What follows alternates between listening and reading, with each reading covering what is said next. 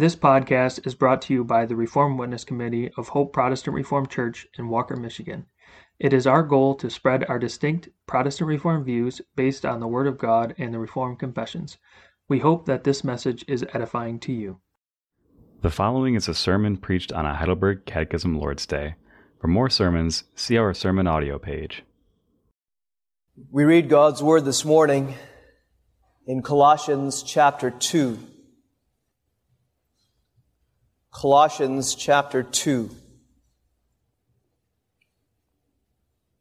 There's a preposition in, especially when it speaks of being in Christ, which children you are to watch out for in this scripture reading. When the Bible speaks of being in Christ, it is speaking of faith, faith in Him. Let's read Colossians chapter 2. For I would that he knew what great conflict I have for you and for them at Laodicea and for as many as have not seen my face in the flesh, that their hearts might be comforted, being knit together in love, and unto all riches of the full assurance of understanding to the acknowledgement of the mystery of God and of the Father and of Christ, in whom are hid all the treasures of wisdom and knowledge. And this I say, lest any man should beguile you with enticing words. For though I be absent in the flesh, yet am I with you in the Spirit, joying and beholding your order and the steadfastness of your faith in Christ. As ye have therefore received Christ Jesus the Lord, so walk in him, rooted and built up in him, and established in the faith, as ye have been taught, abounding therein with thanksgiving. Beware lest any man spoil you through philosophy and vain deceit, after the tradition of men, after the rudiments of the world and not after Christ. For in him dwelleth all the fullness of the Godhead bodily, and ye are complete in him, which is the head of all principality and power, in whom also ye are circumcised with the circumcision made without hands, in putting off the body of the sins of the flesh by the circumcision of Christ, buried with him in baptism, wherein also ye are risen with him through the faith of the operation of God, who hath raised him from the dead. And you being dead in your sins and the uncircumcision of your flesh, hath he quickened together with him, having forgiven you all trespasses, blotting out the handwriting of ordinances that was against us, which was contrary to us, and took it out of the way, nailing it to his cross.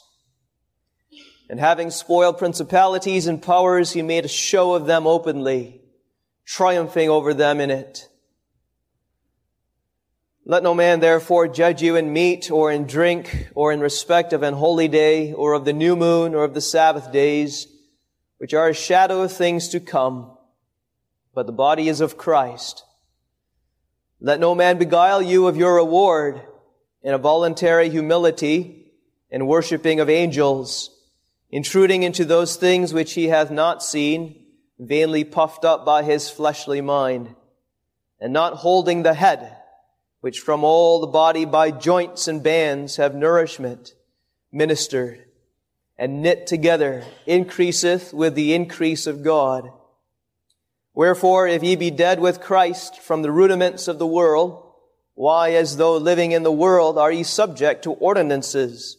Touch not, taste not, handle not, which all are to perish with the using, after the commandments and doctrines of men, which things have indeed a show of wisdom in will worship and humility and neglecting of the body, not in any honor to the satisfying of the flesh. We read that far in God's holy and inspired word. On the basis of that portion of scripture, as well as on the basis of many other parts of God's holy word, we have the teaching of the Heidelberg Catechism in Lord's Day 7. Lord's Day 7.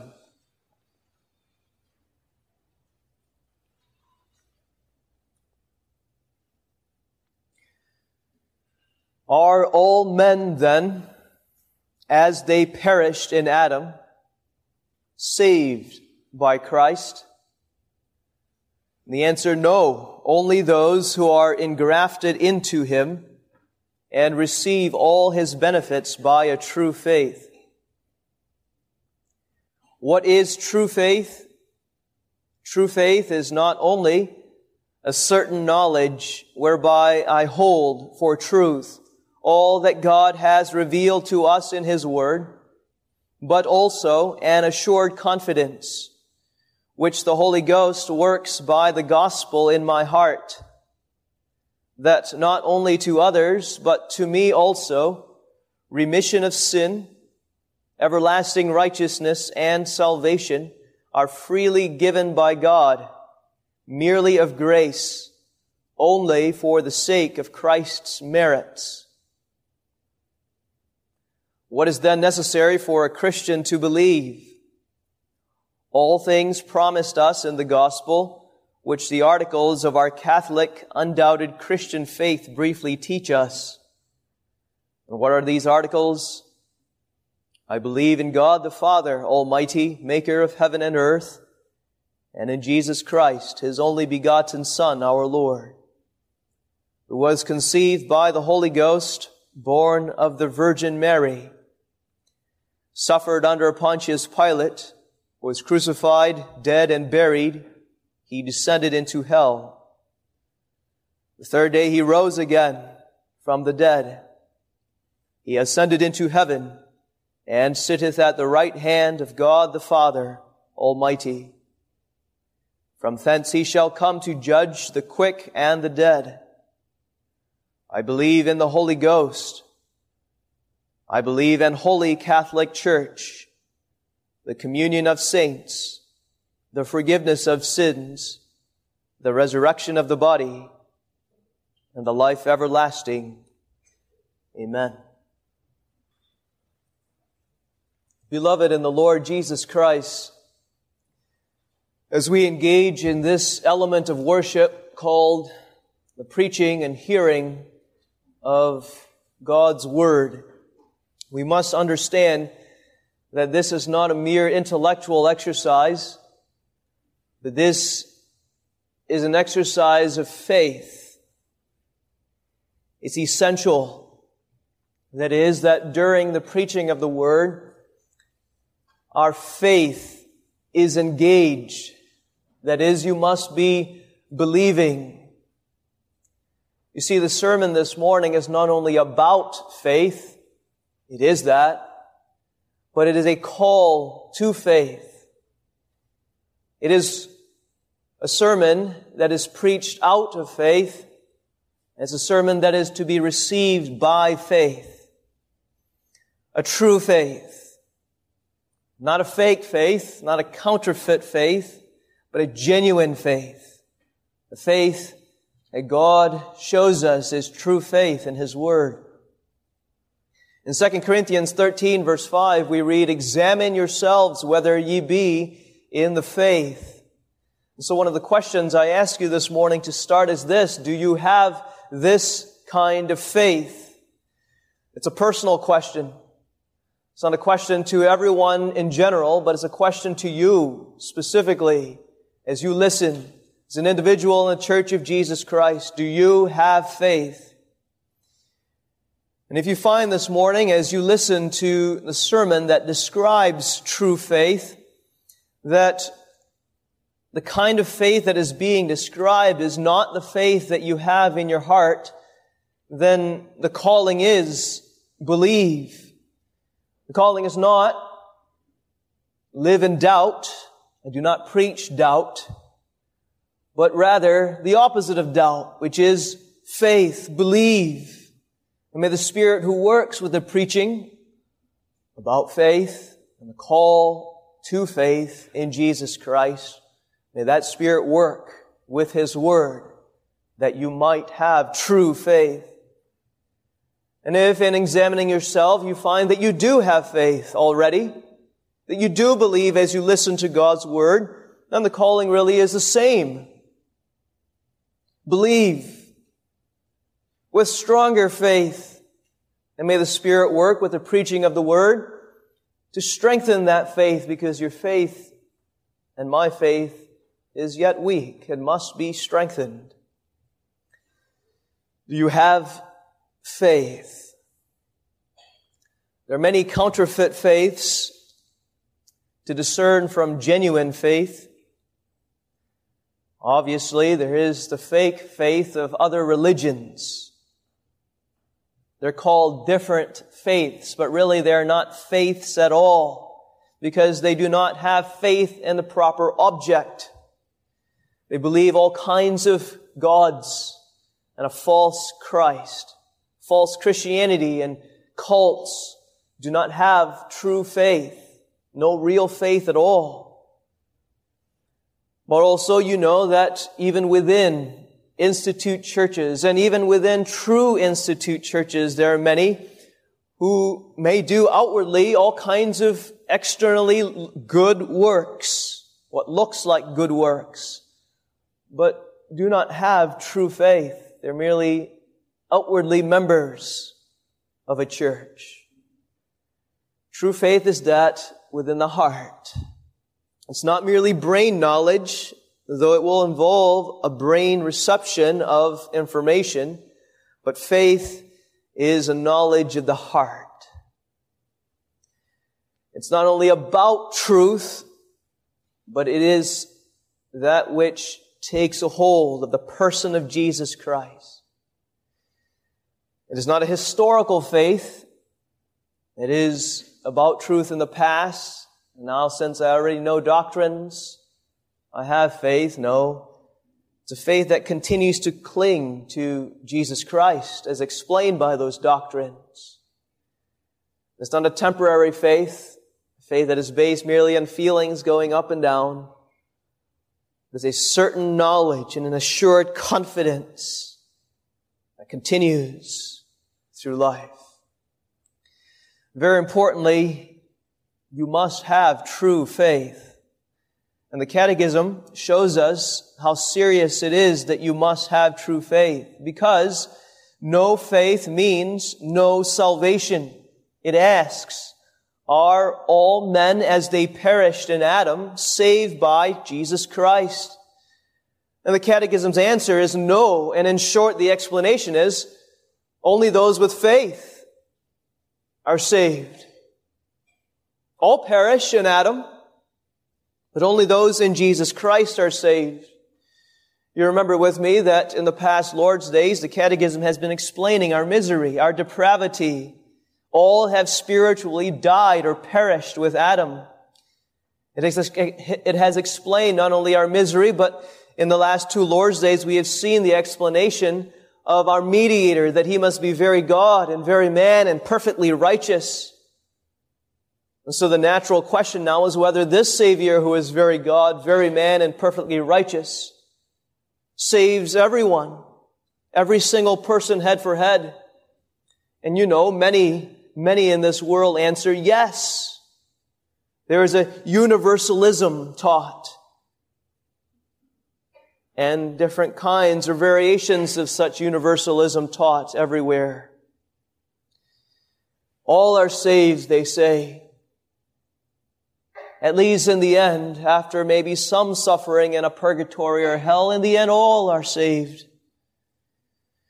There's pluralism and polytheism. Most are saved, they say. Well, some of the really, really, really bad people aren't, but most, especially if they do more good than evil. All religions and all gods lead to the same God, and in the end, all are saved. Or most are saved. The postmodern mentality today is, well, love, a feeling of love, is that since God is love, then we feel like everyone must be saved, and therefore everyone will be saved. Arminianism and its related teaching of common grace teaches that God at least desires that everyone will be saved. And that kind of teaching also leads to a universalism.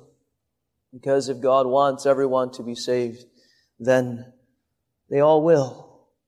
But against all of this, the catechism on the basis of God's word brings us to that hard, that difficult truth. No, not all men are saved. And behind that answer, we as Reformed people know not all are saved because God did not choose or elect to save all, but He unconditionally chose to save only some in Jesus Christ. We know as Reformed people that all men are not saved because Christ did not come to die for all men head for head, but there is a limited atonement. He died only for those whom God had chosen unconditionally from before the foundations of the world. But an equally reformed answer does not come into contradiction with election and limited atonement is this. Only those in whom he works faith are saved. Not because faith causes that salvation, as we will see, but because all those whom God has chosen in His good pleasure, and all those whom God has sent Christ to die for, in all those, He does work this gift of faith. Do you have true faith? Consider with me Heidelberg Catechism, Lord's Day 7, its doctrine according to Scripture, under the theme True Faith. First, the nature of faith. Second, the necessity of faith. And then finally, the object of faith. What is faith? The definition of faith is this. Faith is a living bond.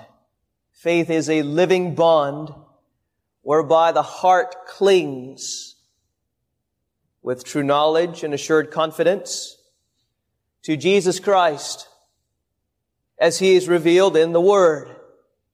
True faith is a living bond whereby the heart clings with true knowledge and confidence to Jesus Christ as he is revealed in his Word. Now focus with me on that first part of the definition that I gave you. Faith is a living bond. And you find in those two words, two aspects of one faith that scripture teaches us about. Two ideas that make up the essence of faith. Faith is a living bond that is, it is both an activity, that's the living part, it's an activity and it is a bond, a living bond. That's the essence of faith. And I start this morning, in this sermon, I start on the activity of faith. Though chronologically and in your life, the bond must come first. But the most common way that scripture speaks of faith is that it is an activity, an activity of the heart. The most simple definition, children, of faith is this. Faith is believing in Jesus. Do you have faith? And the child can say with true faith, yes, I believe. I believe in Jesus Christ. I cling to Him. I rest in Him. I lean on Him. I hold to Him. I embrace Him. When the apostles called God's people to faith, they said, repent and believe in the Lord Jesus Christ. When the Philippian jailer asked, what must I do to be saved? Paul says, believe on the Lord Jesus Christ and thou shalt be saved. Acts 16 verse 31. That believing is faith. Colossians 2 verse 6 that we read this morning speaks of the activity of faith when it uses the word received. As ye have therefore received Christ Jesus the Lord, so walk ye in him. Now distinguish between the word walk and received. The word walk, we know, is talking about obedience, good works, living a godly life. That's not faith. But the reception of Jesus Christ. Since you have received Christ by faith, Paul is saying, now out of that faith walk. Faith is not the walking, faith is the reception of Jesus Christ. That activity. Yes, yes, we must be careful. He must give to you himself that you might receive him. He must draw you to himself that you might receive him. He must work in you to receive him. But faith is indeed that activity of receiving Christ. That's the Belgic Confession, Article 22 as well. The Holy Spirit kindleth in our hearts an upright faith which embraces Jesus Christ, appropriates Him, and seeks nothing more besides Him. It is this embracing, this appropriating, this taking a hold of Him with the heart. The Catechism Lord's Day 7 speaks of faith as an activity of the child of God. In fact, it emphasizes faith as an activity. What is true faith? It asks the question flat out. What is true faith? True faith is not only a certain knowledge whereby I hold for truth all that God has revealed in His Word, but also an assured confidence. Speaks of faith as the activity of the heart. That faith is an activity is not to say that faith is a good work. Some, Christ, some confusion has been among us lately, but scripture and the confessions distinguish between faith and even the activity of faith and works. When scripture speaks of faith, and works, it places faith and works in different categories. Good works are the inevitable result or the fruit of faith, but it is not, they are not faith. The activity of faith is not going and obeying your parents. The activity of faith is not even walking and making sure you keep the Sabbath day and coming to church. The activity of faith is not the good works that you do. The activity of faith is that of holding for truth. What God has revealed in His Word, especially clinging to Jesus Christ. Especially when we talk about justification, but really every aspect of salvation, we must distinguish between the activity of faith and good works. Romans 4 verse 5. But to him that worketh not, but to him that worketh not, but believeth on him that justifieth the ungodly, his faith is counted for righteousness. Why do I begin that way? Why is the activity of faith important? Why do I emphasize that point right now, though that's not the only emphasis? For one, that's what scripture and the confessions emphasize is the activity of faith. But here's also another reason. Sometimes even in Reformed and Protestant Reformed circles, there is a minimization of the activity of faith because there is a fear that if we emphasize the activity of faith, that somehow is going to bring in conditional theology into our churches. Somehow, the activity of faith threatens or makes you suspicious that someone who teaches the activity of faith is of the federal vision or Roman Catholic bent or heresy. But on the basis of Scripture, beloved, I have no qualms about insisting on the truth that faith is an activity of the heart whereby a Christian clings to Jesus. Scripture speaks of faith as that activity, and secondly, Scripture also speaks of faith as a bond. It's a living or active bond. Faith is not only an activity, but it is a bond or a connection to Jesus Christ. In fact, although in this sermon I speak of activity first, chronologically in your life, the bond must come first. God must establish a bond between you and the Jesus Christ that you must cling to before you can believe and cling and hold to Him. Scripture speaks of this faith as a bond or connection with Jesus Christ when it repeatedly speaks of being in Christ, into Christ. That's a prepositional phrase I told you to watch out for in Colossians that Colossians 2 repeats again and again. I just refer you to two places. At the end of verse 5, we find one place. And the steadfastness of your faith in Christ. The prepositional phrase in Christ is so familiar, it's so common in scripture, we sometimes jump over it and do not dwell and think on it. But it refers to being joined to Christ. You believe into Christ. You believe being joined to Christ. That's the idea of that preposition in Christ. Another example of faith being a bond found in Colossians 2 is the beginning of verse 7. When Paul, having spoken of faith being in Christ, he says in verse 7 to describe it more fully, rooted and built up in him.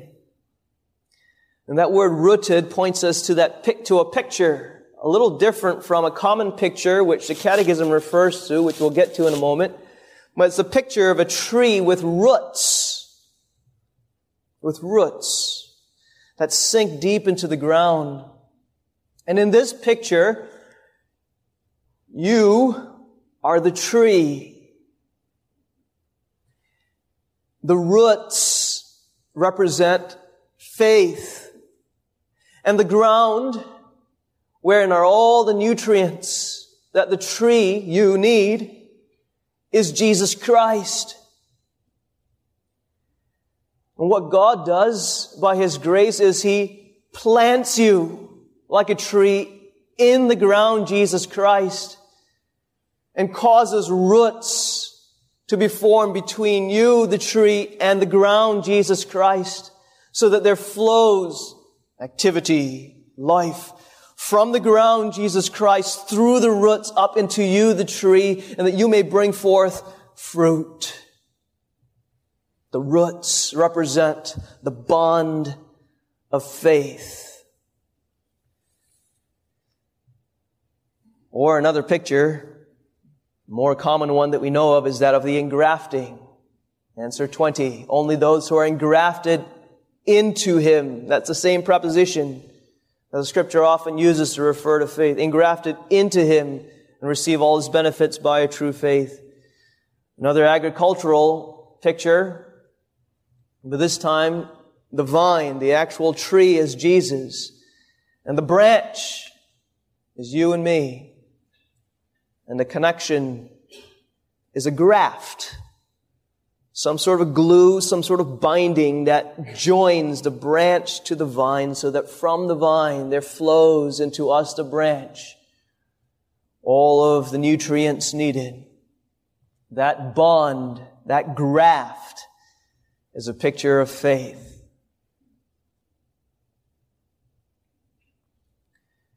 Faith is this living bond.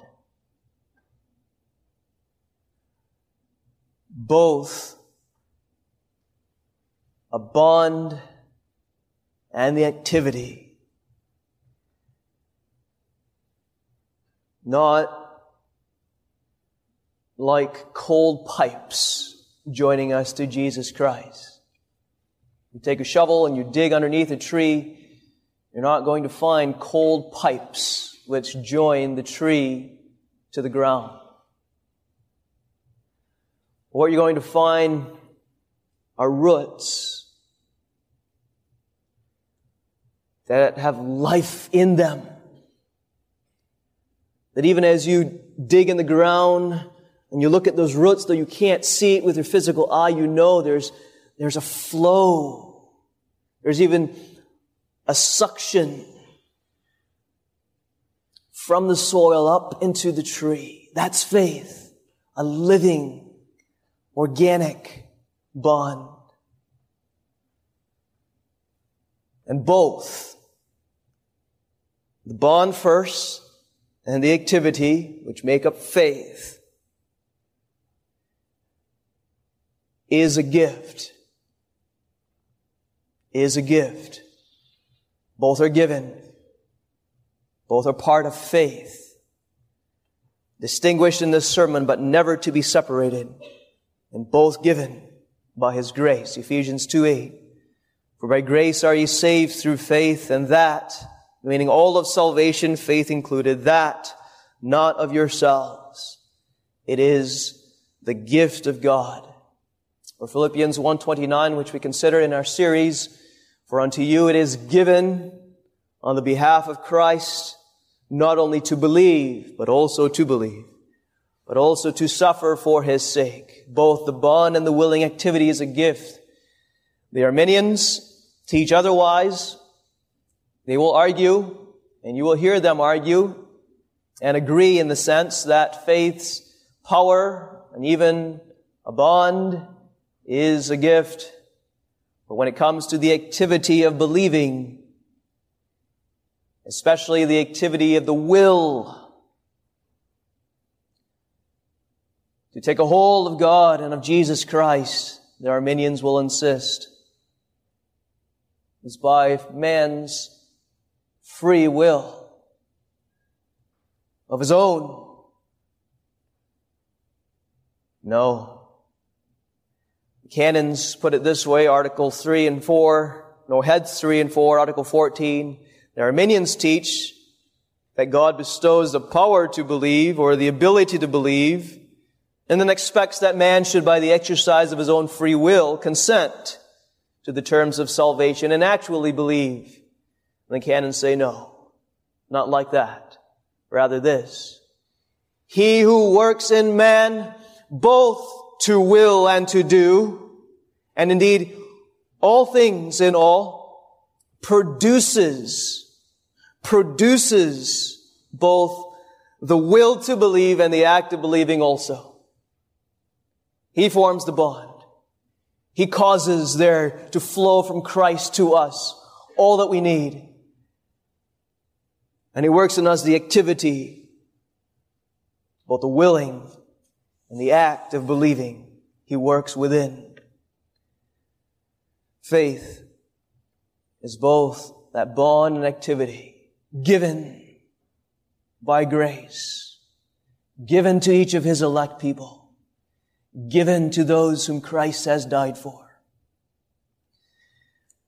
And now focusing on that activity, the Catechism explains to us in more detail what that activity is like in the experience of the child of God. Having been joined to Jesus Christ and experiencing this holding, clinging to Jesus Christ, there are three, three descriptions of this activity of faith.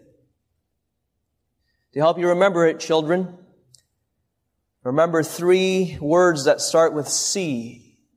The activity of faith is described, number one, as cognition or comprehension. The Catechism uses the word knowledge. True faith is not only a certain knowledge. It's not only a certain knowledge, but it is a knowledge, a comprehension or a cognition. That is, faith involves the mind. Faith understands the doctrines of God's Word and of Jesus Christ. Faith doesn't just feel like he believes in some sort of Jesus Christ, as many people in this world claim. Faith is not a leap in the darkness and a blind acceptance of Jesus. Faith is not an irrational agreement to contradictory teachings as many churches teach. Faith is not contrary to reason, to logic. There are mysteries in the Bible that we may not be able with our fallible human minds to put together with logic, but it's never illogical. Faith is a knowledge that God gives to us. Faith is, is believing or knowing Jesus Christ. Without knowledge, faith is no faith at all. Ephesians 1 verse 18 puts it this way when it describes faith. The eyes of your understanding being enlightened that he might know what is the hope of his calling and what the riches of the glory of his inheritance in the saints. Or 2 Corinthians 4, 6, for God who commanded the light to shine out of darkness has shined in our hearts to give the light of the knowledge of the glory of God in the face of Jesus Christ. Faith is comprehension or cognition, knowledge. Not, of course, a comprehensive understanding. If that's the case, none of us have faith because we don't know everything about God and about Jesus Christ. We have an eternity to know Him. Faith is to know Him as He has revealed Himself in His Word. Secondly, faith is conviction. Cognition or knowledge and conviction. That's what the catechism refers to when it says in answer 21, whereby I hold for truth. Or even the word certain before knowledge, a certain knowledge.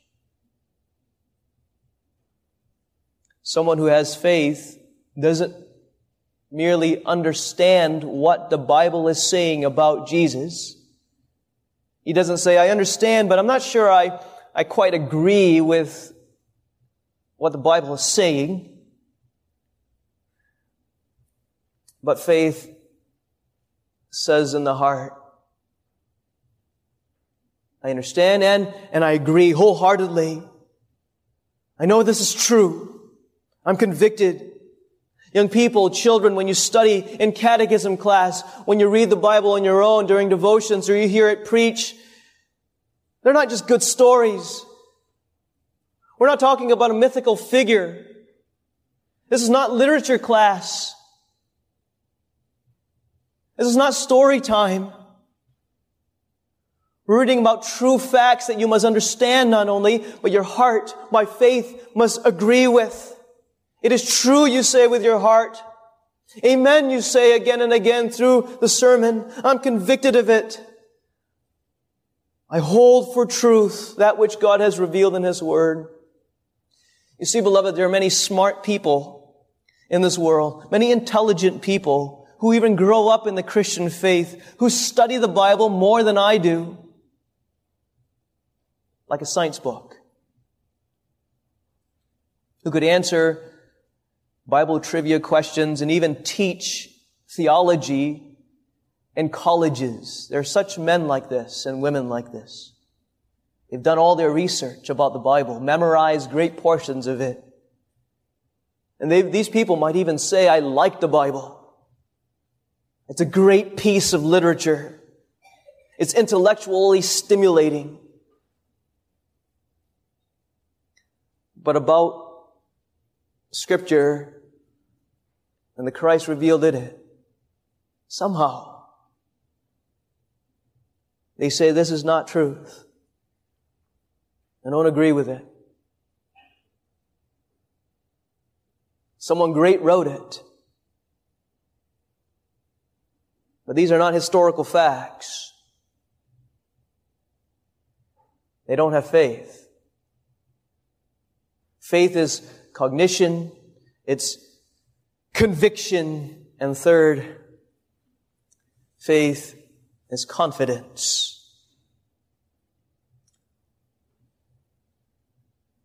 That's an explanation of the activity. Conviction, cognition, and confidence. The Catechism makes this last description the most important. Notice it says not only, it is not only a certain knowledge whereby I hold for truth all that God has revealed in His Word, and but also to emphasize this point,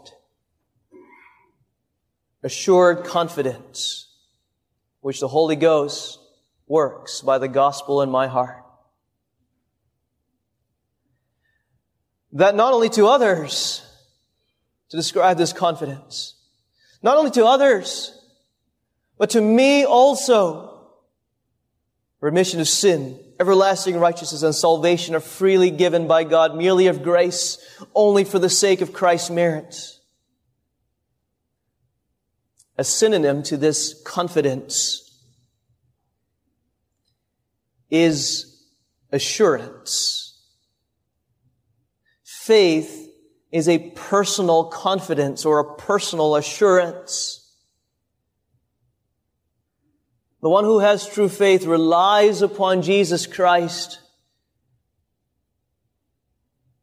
trusts in Him, and knows. He didn't just die for the elect people, He did. But He died for me. He doesn't just forgive all his people. But as I hear God's word even today, this morning, I know he forgives me of all my sins freely. Not just the people in my church or my parents, even that he has saved, but me. I know that. That's faith.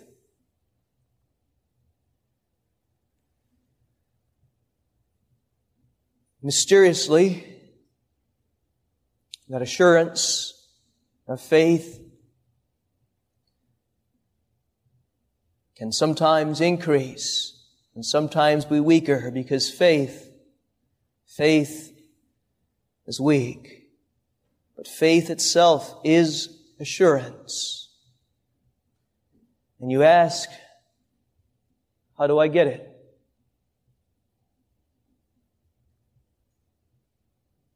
Well, we already said. God must give it. The Holy Spirit, the Catechism says, gives it.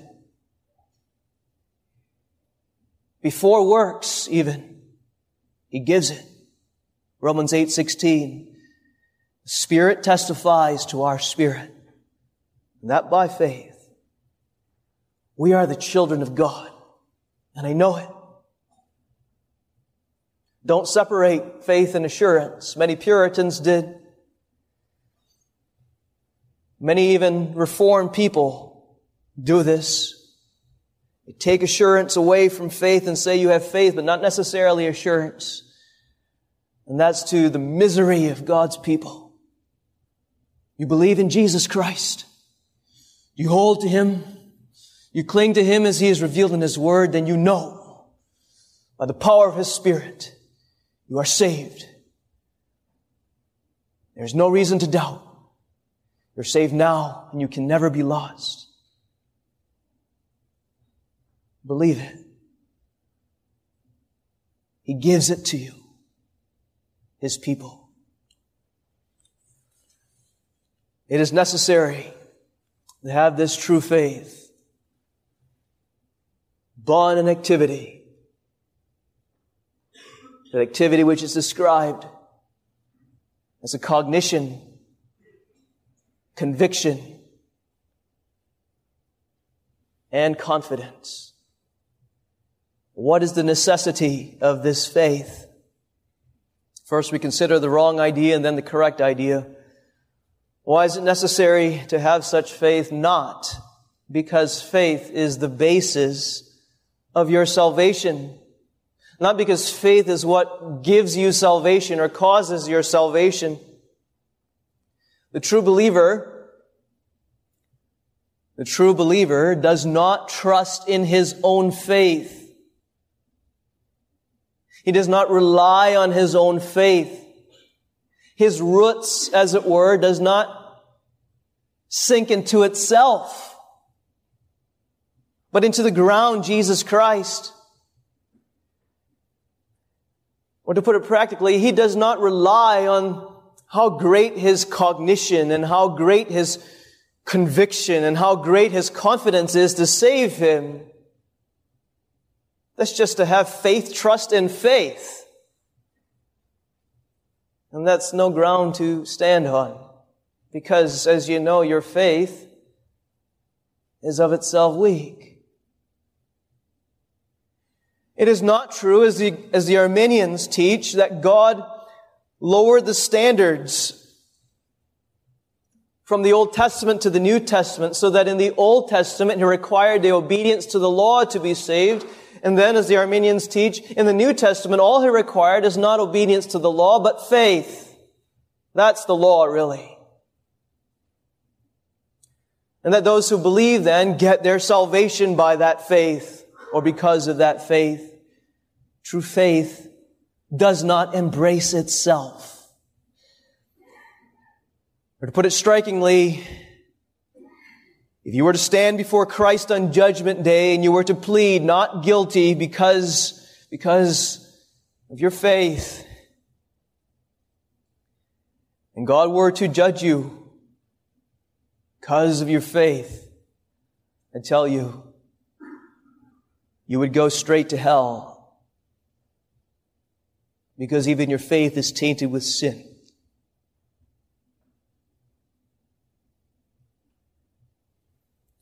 And true faith trusts in God alone. He chose me.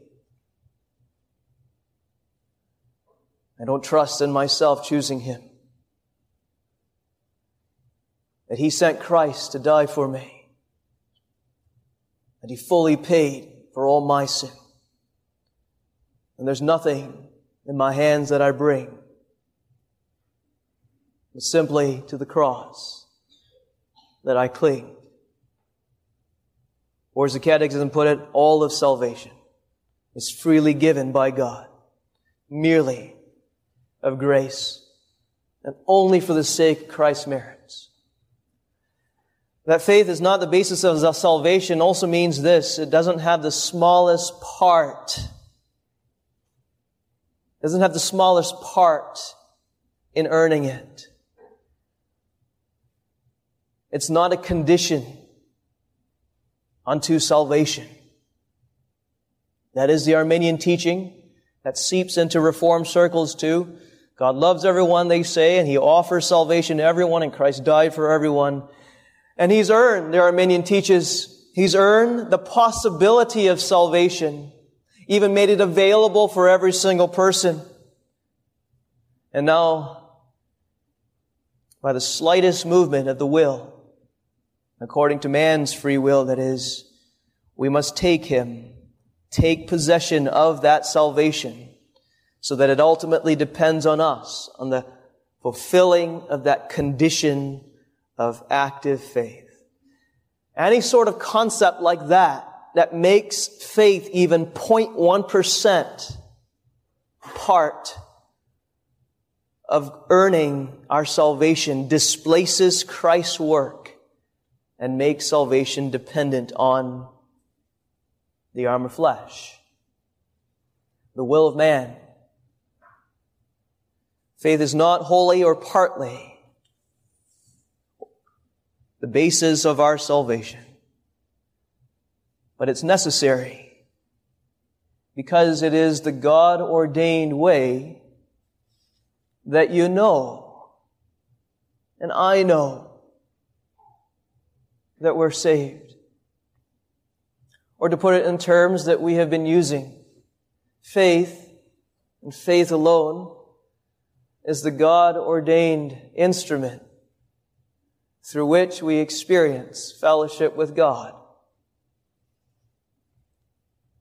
If you have true faith and you're bound to Jesus Christ and He has given you the activity to cling to Him with conviction, cognition, and confidence, faith itself doesn't save you. Faith is the opening of your eyes to know that you have been saved. You experience the joy of your salvation. The Catechism asks, are all men then as they perish in Adam saved by Christ? No, no. So who are saved? Really the question is, how do we know? How do you know you're saved? You're engrafted. And you believe by His grace. Related to that, faith is the instrument through which you receive every blessing of salvation. Not just to experience fellowship with God, to know that you're saved, but every blessing of salvation. Colossians 2 verse 3 says, In whom, there's that preposition in again, in Christ are hid all the treasures of wisdom and knowledge. All the treasures, really, of salvation. Verse 9, for in him dwelleth all the fullness of the Godhead bodily. Every virtue, every characteristic of God in Jesus Christ. Forgiveness, assurance, sanctification, the ability to live a holy life, to believe itself, all the blessings of salvation through this instrument, this bond of faith. We need to be joined by faith to Christ. We need to be bound to Him like a branch is grafted into the tree. And it's not by some other instrument through which we receive any blessing of salvation. It's by faith. Faith alone. To apply it practically, Yes, God's people, you are going to do good works, produce fruit.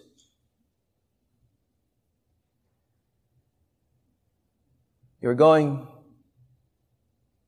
to live a thankful life, and you must even. But it's not the fruit of good works which draw from Jesus Christ any blessing of salvation. It's not the good works themselves, though you will be in the way of good works. Though it will be as you're doing good works.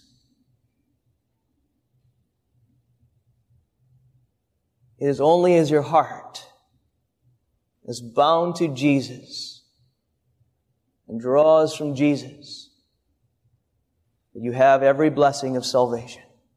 It's through that bond alone. Let the past years of controversy make that clear to our minds. Let us learn that. Let us hold to that. Never give that up. That is the teaching of God's Word. What is the object of that faith? Well, that's implied throughout. It is Jesus Christ. The person of Jesus Christ. What does our faith cling to? Who are we joined to? The person of Jesus Christ. Only those who are engrafted into Him, we read in the Catechism, receive all His benefits by a true faith. Let me make clear. Your faith is not in the church. As true as an institution may be, and though that institution may be used by God to explain to you who this Jesus Christ is, that does not automatically make you a believer in Jesus Christ. Faith is not in the church. Faith is in Jesus Christ, the person of Jesus Christ, the King of the church. Children, young people, your faith is not to cling to parents. Oh, they believe who Jesus Christ is. Whatever they say is who I believe. No. Your faith is in the person of Jesus Christ. Yes, as your parents teach you, but cling not to your parents, but to Jesus alone. Your faith is not in the minister who preaches about Jesus Christ, who even is the mouthpiece of Jesus Christ. Do not cling to me. Do not rest on me. Do not say, yes, I believe, whatever he says. No. Your object of your faith is Jesus Christ alone. Is not even this. It's not the doctrinal formulations that you see on paper. Oh yes, we said it right here. We said it right here. We said it right here. Don't cling to the doctrinal formulations, even though the doctrinal formulations may explain the true Jesus Christ. You cling to the Jesus Christ behind the doctrinal formulations is to the person of Jesus Christ, as real as the person sitting next to you in the pew, who is present even by his Spirit this morning. You cling to him, to him alone. He is the object, must be the only object of your faith. The Jesus Christ, who was crucified, who was risen, who is ascended, the Jesus Christ who created in six days. The Jesus Christ who both justifies and sanctifies. The Jesus Christ who has done the work for you and is doing the work in you. That Jesus Christ who is revealed in the Word. Make that last point beloved, because there are many who say, I believe in Jesus Christ.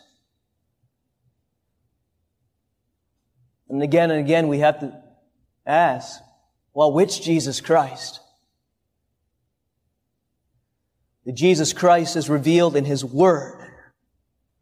Not the one that winks at sin, but the holy Lord Jesus Christ. Not the Jesus Christ who only forgives us for sin, the Jesus Christ who sends His Spirit to sanctify us, to live unto Him. That Jesus Christ is revealed in the Bible.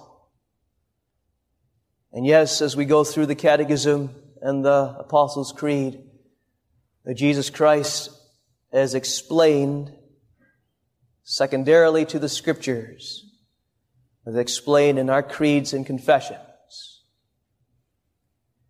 True faith is in this Christ Jesus.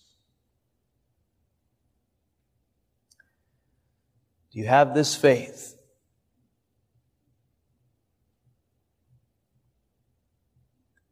Only those who have true faith are saved.